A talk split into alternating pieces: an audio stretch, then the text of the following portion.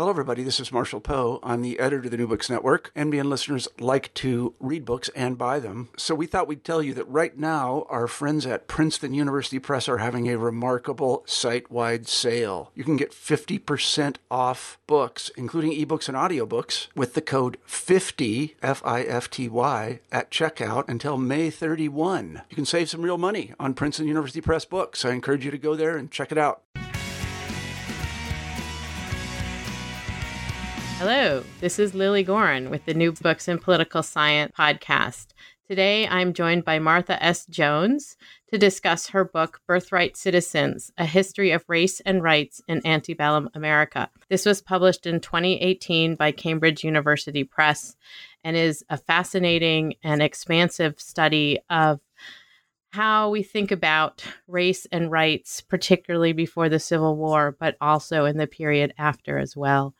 It's a very clear study, and I'm looking forward to talking to Martha about her work in Birthright Citizens, which is extremely topical also. So, welcome to the podcast, Martha Jones. Thanks very much for having me. I just was wondering if you could tell us a little bit about yourself and how you came to this project. I think a confession might be in order, uh, which is to say, um, I'm a lapsed lawyer. And so, first and foremost, uh, when I begin to think about a book project, I'm trying to find a way to spend more time in the courthouse.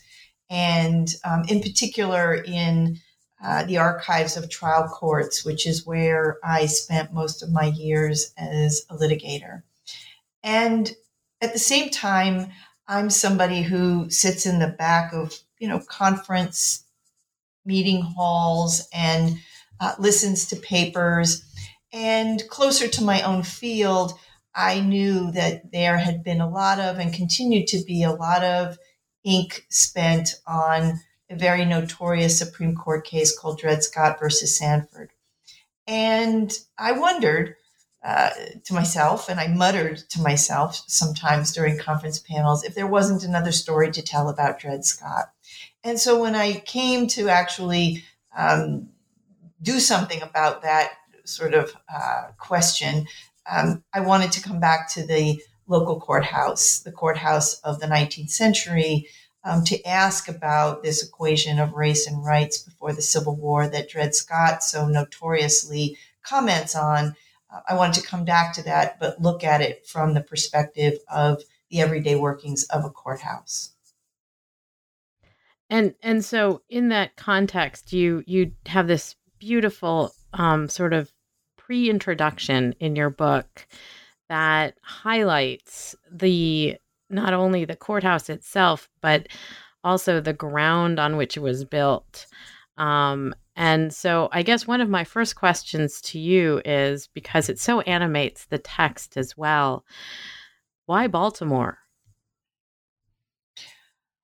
Many reasons. Um, I'll share a few. Um, it begins with that notorious Supreme Court decision, Dred Scott.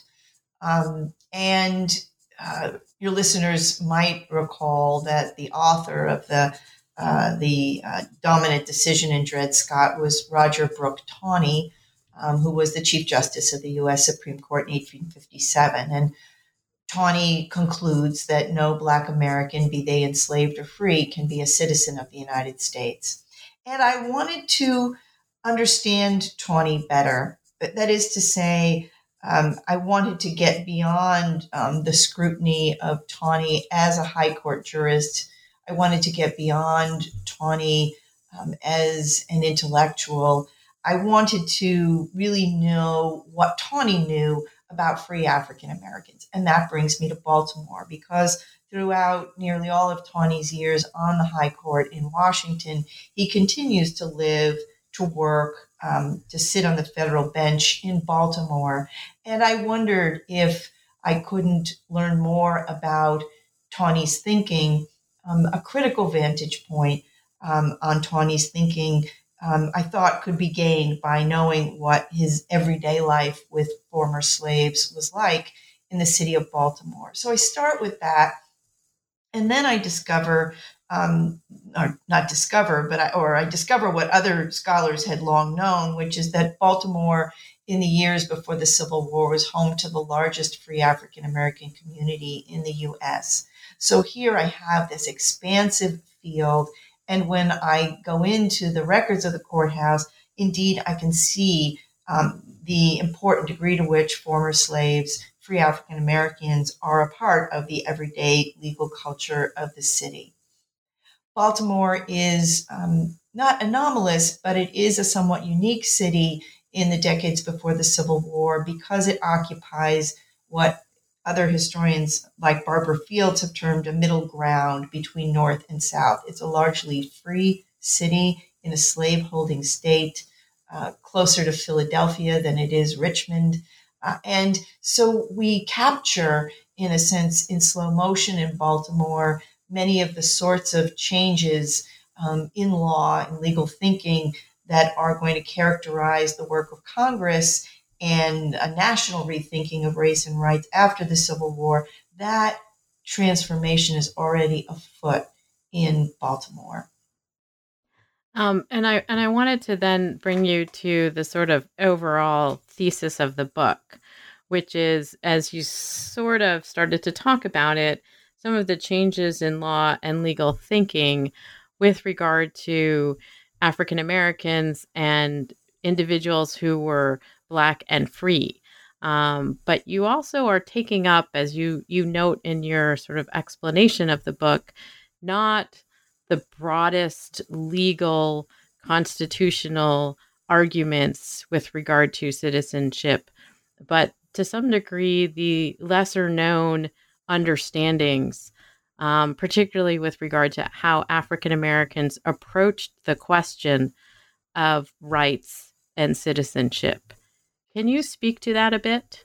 Yeah, you really you put your finger on um, the the root of my point of view in this book, um, which is to say, we knew a lot about how um, high court jurists, treatise writers, attorneys general had thought about the question of citizenship and race and citizenship, but we knew very little about how African Americans themselves thought about this question. And so this book is very much um, an effort to explore that question from their vantage point. Um, it is a particular vantage point. It is on some days a constrained vantage point. Um, it is not even the vantage point of the historian, if you will, sitting in 2019 and looking at the question. Um, but it turns out that even from their constrained uh, point of view, um, former slaves are uh, necessarily, and I hope we'll talk about that, but they're necessarily um, led to think hard about whether or not they are citizens of the United States. And then we're able to look at both the evolution of their ideas that is, um, how do they come to think about this question? Um, how do they come themselves to interpret the Constitution and the stakes of the Constitution in their lives? Um, and then, uh, how do they go about, if you will, um, realizing that or advocating for that or um, pushing on and insisting upon a debate um, with respect to their status? And that is really the story I tell. I went in thinking I was asking a yes or no question, which is not actually a very good historian's question, I, I confess. But I thought I was going in to um, arrive at a conclusion. Were former slaves citizens or were they not? Um, that kind of normative question. But it turns out that the real story um, is about the debate that they generate, is about what it means for this community to live across many decades with a sort of constitutional uh, cloud um, over their heads and over their lives, um, precisely because not only they struggle to fix their status, it turns out that even the great legal minds of the period um, are um, very much in disagreement about how to think about former slaves before the Constitution. And and I wanted to sort of uh, sort of press on that um, avenue of your research that you are sort of looking at this cloud um, that you know it, that African Americans um, existed in.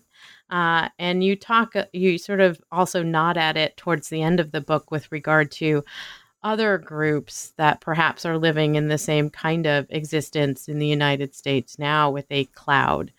Um, but in particular, you talk about how um, former slaves and also individuals who were African American and free separately or differently, um, how they operated as, I don't want to say citizens, but in that context? How did they move around as individuals and free? Yeah. So um, the context is that whether they look to high courts or to Congress or to treatise writers, um, wherever they look in law's officialdom, um, the answers are contradictory. Um, and so what I discover um, is a community of people who are going to, as best they can, um, take advantage of that murky um, understanding of their status and to, if you will, um, carry themselves like um, cobble together um, uh, to perform like rights bearing people in the absence right, of any um, assuredness about their status. Um, so, this is why the local courthouse is so important because there we find former slaves, I think, doing things and having the capacity and the standing to do things that we don't expect them to be able to do, whether it's um, secure um, the right to travel or to carry guns um, or um, to use the writ of habeas corpus. Um, and compel um, white men um, before a court to answer um, their charges, um, whether it's testifying against white individuals or even serving as trustees. Um, these are all um, small in a sense, of course, every day in their nature, but very powerful efforts by former slaves to give evidence, if you will, um, of their status um, as rights bearing people. Um, and so these are um, scenes that uh, we have perhaps overlooked right, as we've um, been inclined to want to look at those dramatic moments, such as the Dred Scott case. but it turns out for most former slaves, um, the U.S. Supreme Court is a distant and largely irrelevant forum um, that it is their local courthouse where they are really making their uh, argument for um, who they should be before the Constitution. And and you talk about this also as it's not just um, African Americans or uh, uh, individuals who were former slaves, but you note early on that citizenship had a piecemeal quality in antebellum America defined only as needed. Who was a citizen? And I find this question overarching because you note that it's it's very murky mm-hmm. in lots and lots of ways for lots and lots of different groups that your research was specifically with regard to race but that there's this question with regard to women also. Um, and I was wondering if you can talk a little bit more about why we sort of have this notion now, you know, very clearly birthright citizenship, natural born citizens, and immigrants and green cards, but that particularly before the Civil War and some of the amendments that came thereafter, that citizenship was not nearly as clear as we think it was. Yes. Um, my former colleague at Michigan Law School, Bill Novak, had um, written a very influential, a very important article that surveyed the uh, antebellum treatise literature on the question of citizenship. And Novak concludes, um, and he's right to a, an important degree, that for many Americans, citizenship is a non issue. Right? For um, white men, citizenship is assumed. Um, it's not expressly provided for, delineated in the Constitution. Um, some white men are going to be subject to um, the Naturalization Act of 1790, but for those born in the U.S., citizenship is an assumption. Um, it is a, a, a, a conclusion um, that is naturalized in the minds of white men and to some degree white women and children as well. Um, and so, partly what I learn is that um, we only come to this question in the US um, not by way of political theory. Uh, you know, not as an academic question at all, but that the nation, for the very first time, is um, compelled to scrutinize the Constitution um, and other sorts of authorities on citizenship precisely because Black Americans put that question on the table. And um, you're right to point out that um, the folks I write about will be compared, if you will, um, to women who um, whose citizenship status is um, in another way murky, um, to children, um, to immigrants.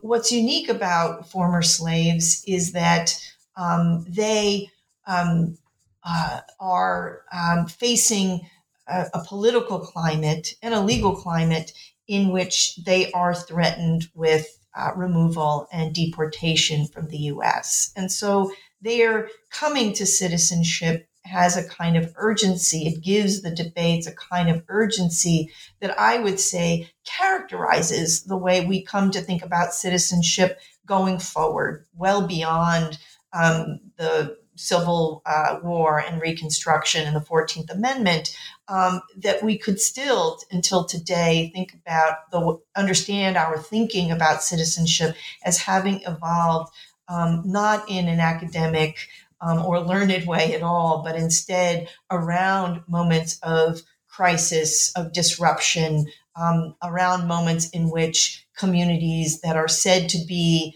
um, at an awkward or um, even at a distance from the Constitution, when those communities organize themselves to press on the boundaries of belonging, um, then we get new thinking about citizenship. And that was true um, before the Civil War for Black Americans. We could say it's true today in 2019 for immigrant Americans and their children. And I wanted to ask you about that constitutional period. One of the chapters you in your book explores particularly the thinking at the time of the Constitution and that particular generation, and then what happened thereafter.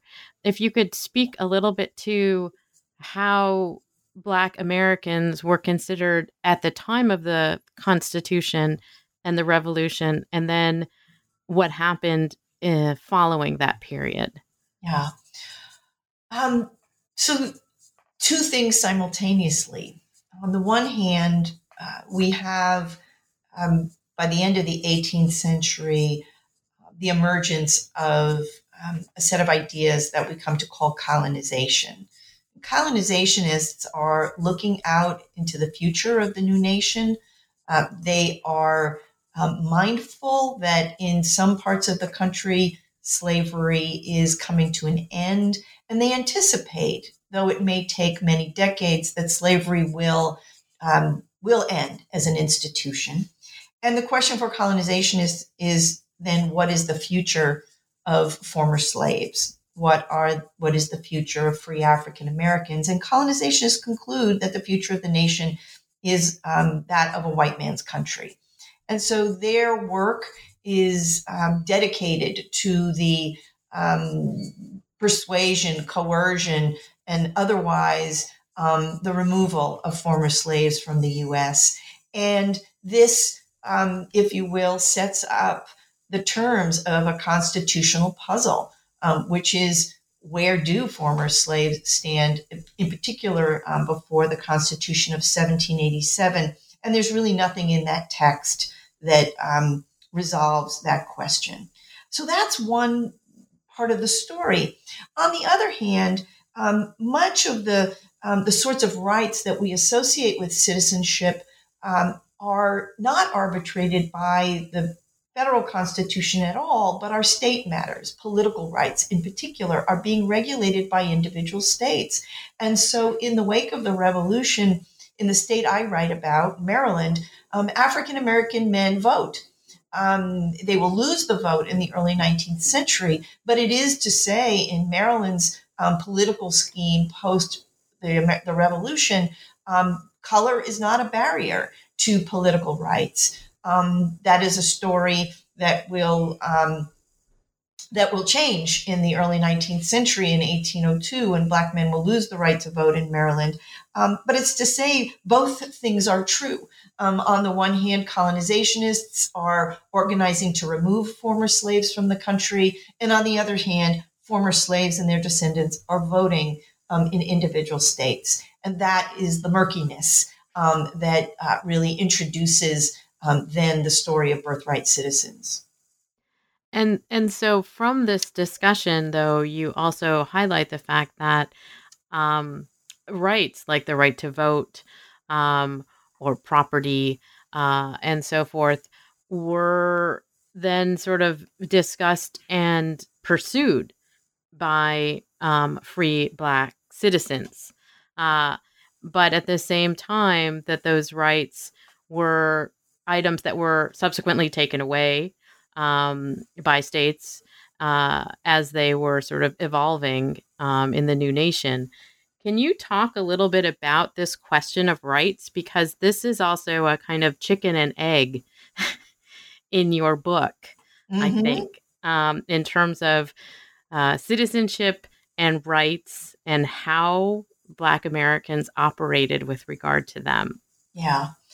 Um, it's such a good way of um, putting it um, because I do think it is a, a, a chicken or the egg um, problem in this book um, because I think, frankly, this is the way that the people I write about um, uh, approached it, which is to say, they're not political theorists, they are not treatise writers, they are less interested in sort of systematic or scientific thinking about citizenship.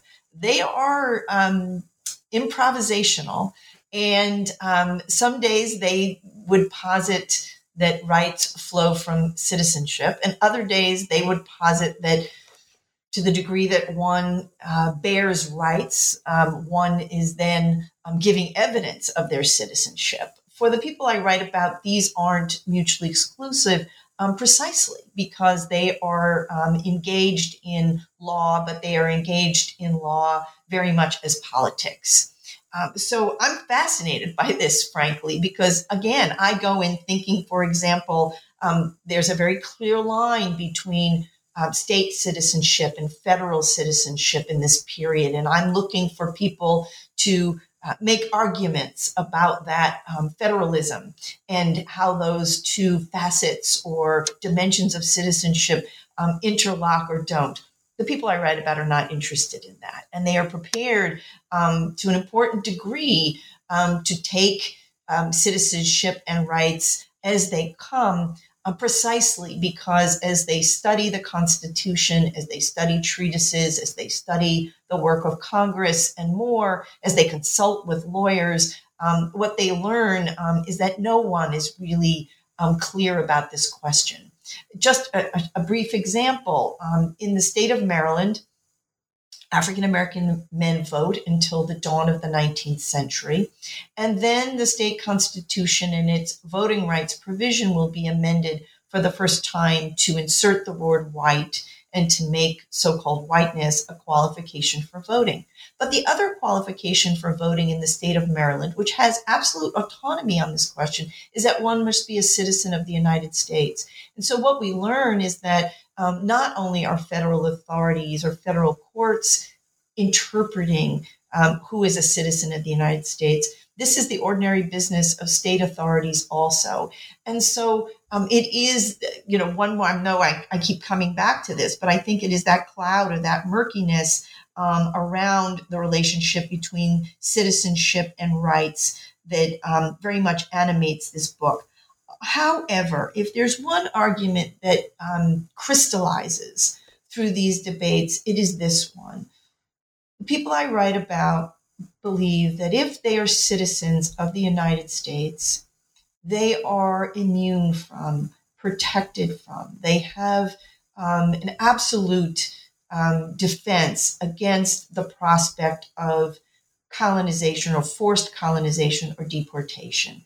They come to understand that U.S. citizenship includes um, an unwritten but very powerful right, which what they sometimes term the right to residence. Um, other scholars will call um, territorial citizenship, that they come to um, argue, to promote, to insist that um, they are not only citizens of the United States, that what flows from being a citizen of the United States is this right to remain in the country unmolested um, and um, protected from the um, coercive or um, compulsory schemes that colonizationists um, from time to time promote.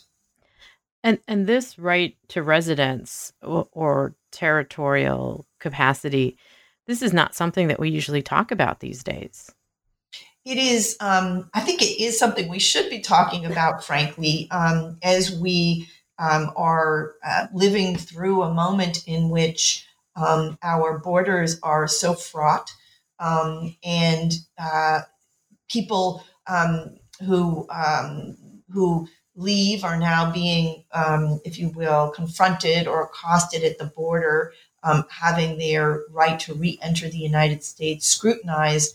Um, it feels to me um, eerily um, familiar um, to the kinds of circumstances that former slaves find themselves in.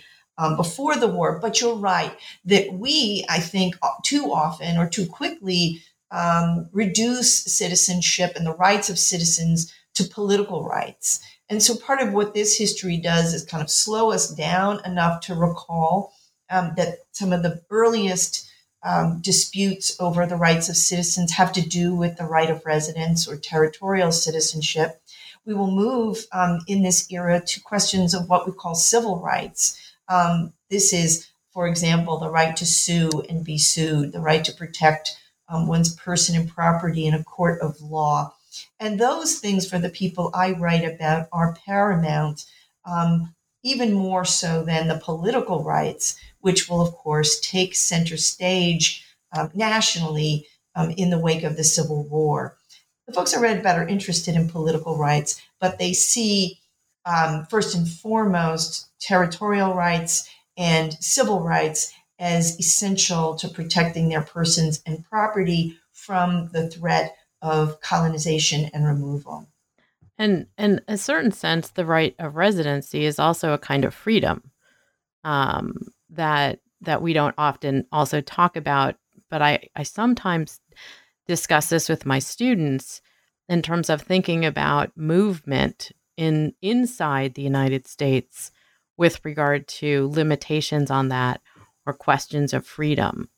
Um, and I think that your book goes to discussing these aspects of citizenship and freedom as promised um, as an area that is often as as we've noted not as fully interrogated yeah and we're in a moment um, in the 1840s um, in which um, the u.s supreme court uh, Chief Justice Taney is thinking about this question also, interestingly.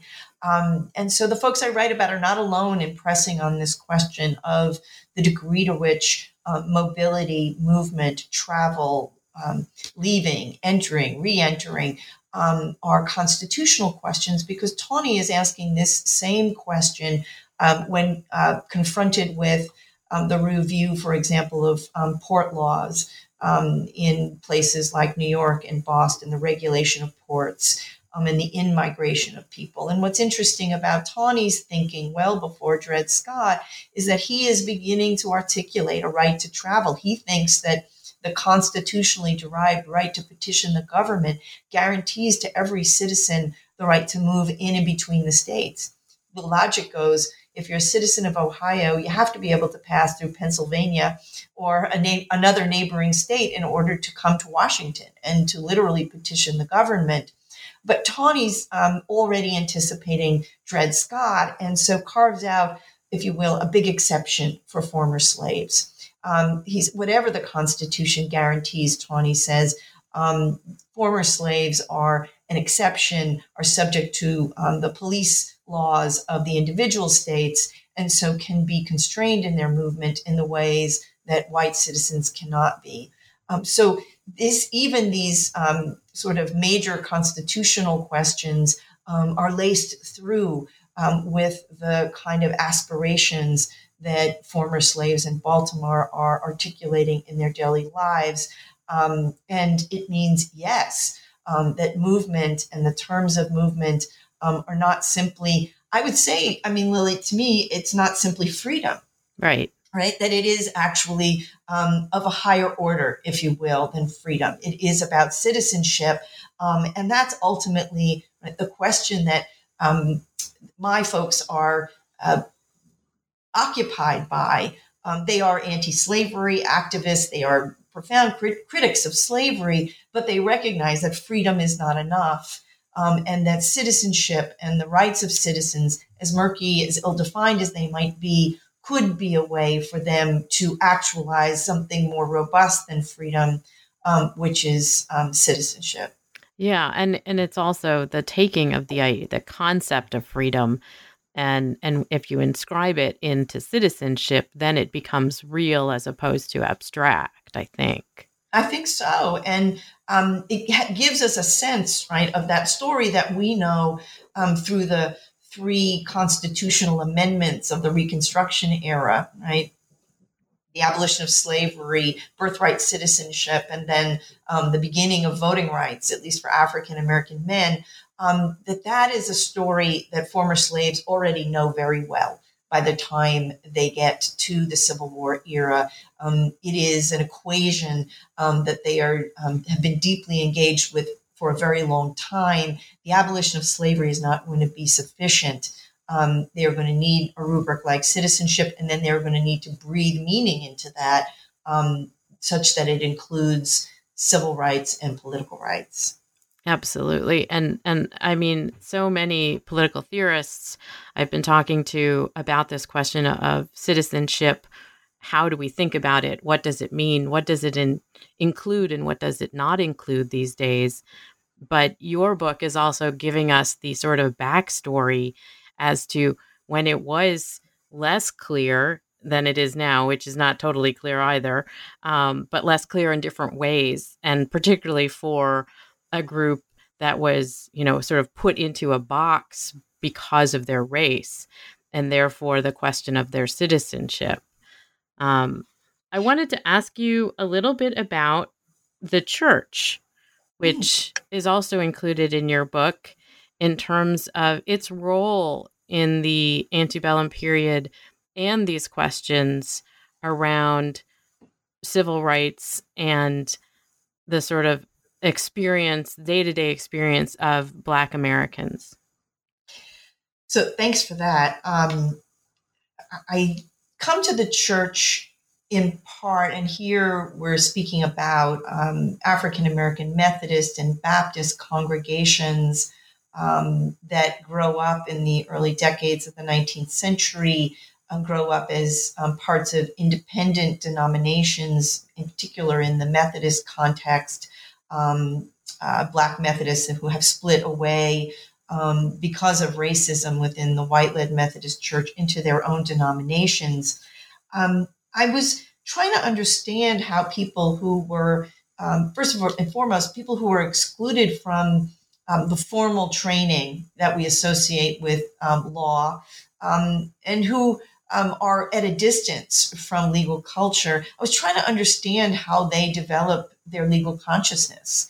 And it turns out um, church is a very important and um, far reaching institution for understanding that. Everything from the um, incorporation of um, Black led uh, church communities. Um, and when we look at the incorporation of these churches, we see the ways in which men, some of whom themselves are not able to sign their own names, are studying, working with lawyers, and um, evincing a kind of um, uh, really, really sophisticated acumen about how to um, establish their institutions, um, how to um, uh, insulate them from critics and predators, um, how to organize leadership and decision making. Um, so, church is an important form in that sense. Um, church is important because African American congregations in this era are also um, writing their own laws, um, church law. And so there is a lot of legal thinking that goes into um, the establishment and the sustaining of church communities out over time. Um, these are institutions that, um, when there are um, internal offenses or infractions, are uh, convening tribunals and conducting courts that, in many ways, mirror the kind of process and procedure that we associate with um, uh, uh, civil courts um, operated by the state. Um, and then, most importantly, perhaps um, the um, the governance of these institutions and the well-being of African American churches will require church leaders um, to come into the local courthouse, whether they are protecting their institutions and the property of their churches from uh, creditors and predators, um, or disputes within the church kind of spill out into civil society and bring church members before a local magistrate or judge. Um, we see the ways in which um, church becomes a, a, a, sort of school for learning about what law is, how it works, um, and the disputes that arise out of churches are one of the avenues by which African Americans come affirmatively into the courthouse um, to evidence their capacity to sue and be sued, to exercise these civil rights that in the Civil War, in the post Civil War era, will be expressly associated um, with citizenship. Um, so, law turns out to be essential to this seemingly religious realm. Um, there is no um, line, that one that will be more um, expressly delineated between church and state in the 1870s um, is not a line that operates with any um, deep relevance in a city like Baltimore before the war. And so we see African Americans um, and religious leaders in particular um, very much a part of um, the everyday life of a courthouse. And and I wanted to follow up on that particular setting, the the church as a a kind of scene for citizenship engagement um, by Black Americans that also led them to to the next sort of scene for citizenship engagement, which is the courthouse. Can you talk a little bit about the various places where Black Americans um, sort of uh, tried on and performed citizenship beyond the church and the courthouse? Sure. Um, so um, the place, uh, the first place to point to is um, what in its time was called the Colored Convention Movement. Um, so here, um, beginning in the uh, earliest years of the 1830s, um, when uh, former slaves, free African Americans, are excluded uh, both from legislatures and from party politics um, there grows up a political convention movement led by African Americans that we call the Colored Convention Movement. Um, it begins in part as a response to and in an effort to thwart both colonization and Black laws in the individual states, laws that discriminate against African Americans in the individual states, but will really emerge as um, a sustained, sophisticated, um, and uh, deeply uh, learned space in which African American activists will um, organize, um, share ideas and concerns, but from the historian's perspective, really um, give uh, full throated. Um, a full-throated presentation of the kinds of ideas that animate um, the everyday workings and the everyday lives of um, former slaves. So we look to the convention movement, and I'll just put a plug in, if I could, for the Colored Convention Project at the University of Delaware, uh, run by Gabrielle Foreman, because uh, uh, there they have um, compiled and transcribed and uh, made publicly available um, widely available, these convention minutes, and they are stunning for anybody who's interested in um, capturing African American thought. By the 1820s, um, former slaves are now um, uh, editing and publishing newspapers. The first African American headed newspaper is published in New York in 1827, Freedom's Journal. And Freedom's Journal will have agents in Baltimore um, who distribute the paper and have correspondence um, to that paper as well as um, anti slavery newspapers out of Baltimore. And so we can um, capture um, uh, the kinds of ideas that are animating Black Baltimoreans um, through these kinds of sources. And um, and they're necessary, I should say, just from a, a research perspective, uh, because uh, courthouse records are um, profoundly modest in their um, kind of explication or the opportunity to really hear voices um, for the most part, and so I importantly supplement them um, with newspapers and minutes of the conventions. and and I wanted to ask you specifically title of your book birthright citizenship. We understand that coming out of the Civil War um, as the solution. Um, but can you speak a little bit to this concept itself and how the historical antecedents that you sort of go through the book um, and explain um, and analyze how that leads us to this concept that we think we know and mm-hmm. understand. Mm-hmm. Um, and you've been very active on Twitter, um, helping us to sort of understand it um, and its nuances a bit more as well. Can you speak to that a bit? Sure. Um, you know, on the one hand, birthright citizens or jus soli, right, the right of the soil, um, has precedent in English law. We could we could spend a few podcasts sort of telling that story. Um, but in the US, um, as former slaves look at the story, they um, look back importantly to the Constitution of 1787. And what they uh, discern there is something, uh, you know, every student of the student of the Constitution knows, which is that the president must be a natural born citizen of the United States. And they light on that um, you know, lesser considered um, phrasing in the Constitution um, for on two points, right? The first is that, well, if the president is a natural born citizen, there must be such a category, uh, right? That the Constitution recognizes the category of the natural born citizen as contrasted with the naturalized citizen. Um, and so they're, that's important to them. And then secondly, what they recognize is that there is no color line in the Constitution of 1787. The Constitution recognizes free people, um, enslaved people, and um, Native people or Indians, um, but not um, that does not recognize a constitutional line between black and white. And so this, for many of them, is a beginning point.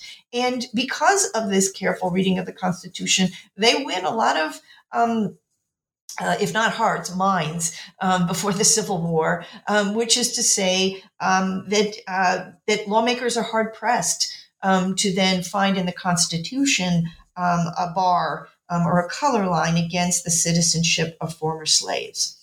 But they will look then to debates in Congress.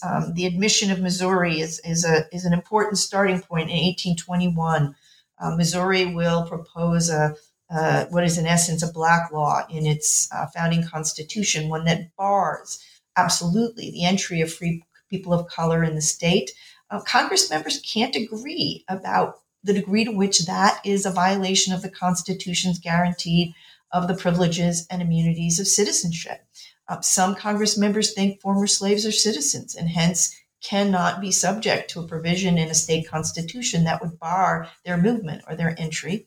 Others think they are subject to that kind of limitation.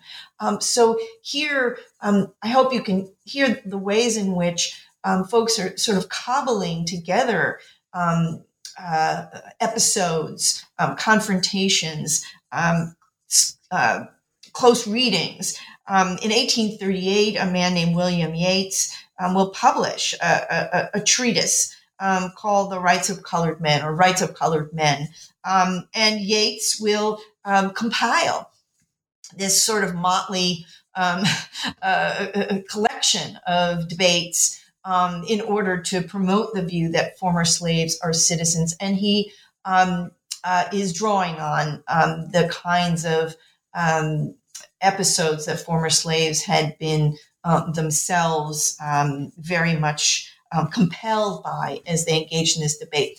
This means that by 1857, um, when we get to Dred Scott, or 1862, when we get to Edward Bates and his um, Attorney General opinion on citizenship, or we get to the um, uh, 1866 Civil Rights Act, those are late, late volleys in a long-standing debate that has happened in officialdom, be it on the floor of Congress or in state constitutional conventions or um, in high courts. Um, those are pretty late volleys in a in a spirited, um, learned, um, and sustained debate um, that no lawmakers before we get to the Civil War um, are committed enough to resolve.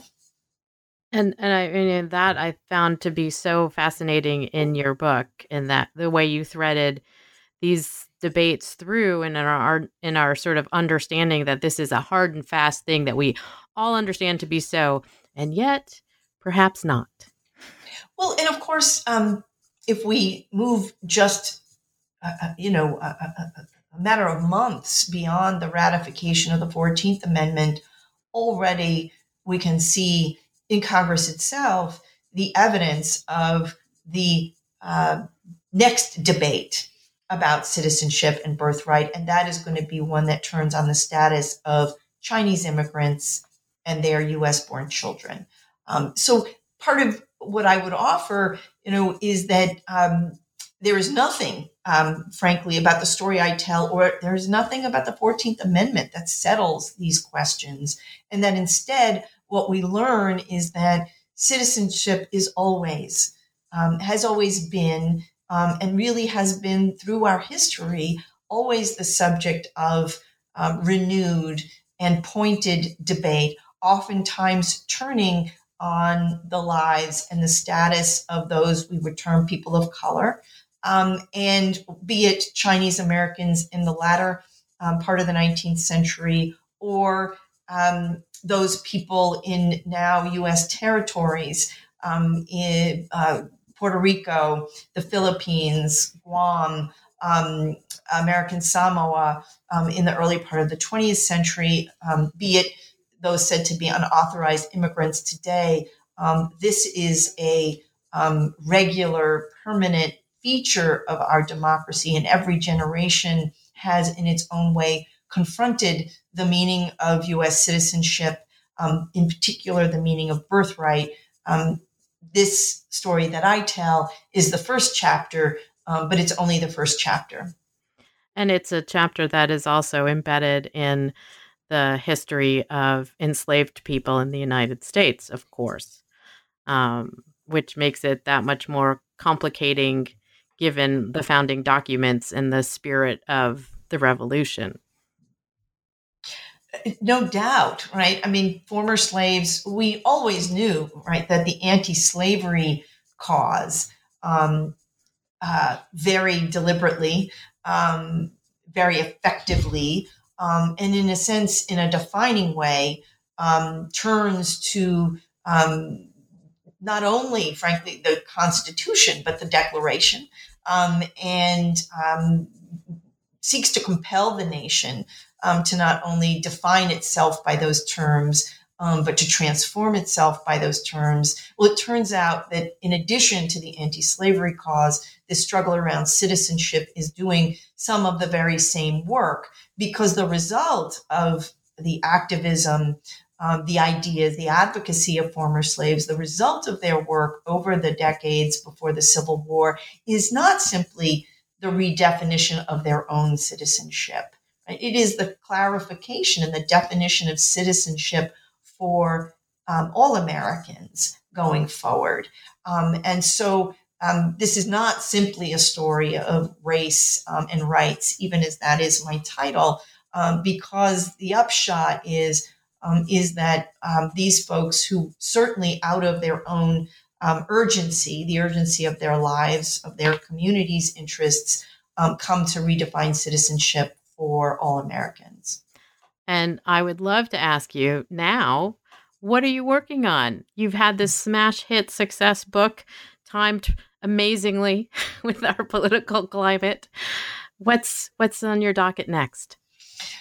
Thanks for asking. Um, I'm writing a book called Vanguard, um, which is a political history of African American women um, over two centuries, from 1820 to 2020.